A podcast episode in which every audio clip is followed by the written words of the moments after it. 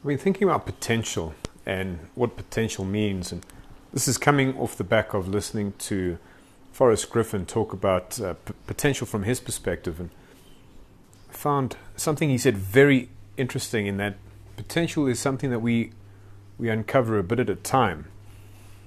And that made me think, you know, as as a teacher, as as someone who works with people, uh, especially you know teenagers and children, it's it's it's often been my, my mission to to unlock that, that brilliance, that potential, to, to uncover that greatness within someone. But I think a lot of the time we, we miss what it really means when we do that. I think for me personally, I've always seen it as this this this massive thing that eventually just everything floods out.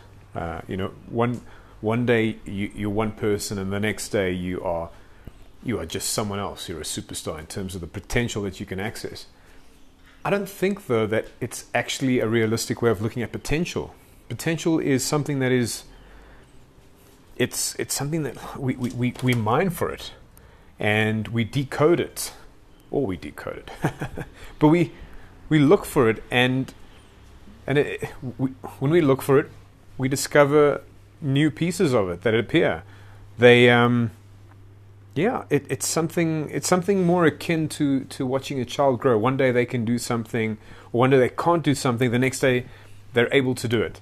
You know, watching a watching a puppy grow is especially especially surprising when you when you see how quickly they they learn and they grow. And I think that's what potential is. It's just this constant process of growth that happens incrementally over time, but it needs it needs a lot of disciplined daily action in order to be accessed because so many of us have have potential and yet very few of us will will ever come to access deeper levels of that potential. Why is that? Because we just have different focuses. And i think in today's world it's so easy to have our focus and our, our attention diluted and uh, pulled in so many different directions that we've really got to if we want to access deeper levels of our potential, and if we want to teach our children to access deeper levels of potential, we need to make a conscious effort to have that idea top of mind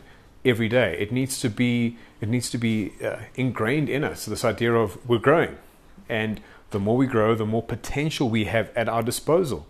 So, I think that's the first thing. It needs to be top of mind, and then it needs to be followed up with action. It needs to be it needs to be exemplified in our behaviors. It needs to be needs to be executed. However that means to you, if you want to access greater greater degrees of potential in the way that you do sports, you'll need to practice.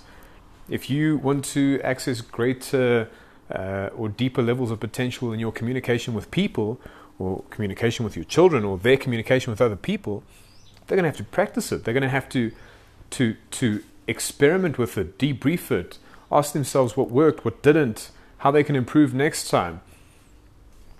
And that's what potential really is. It's this opportunity to look at the things that we're doing, change course if we need to, uh, reflect on the things that we do well, and then from there make a decision if that's the path we want to take or, or adjust.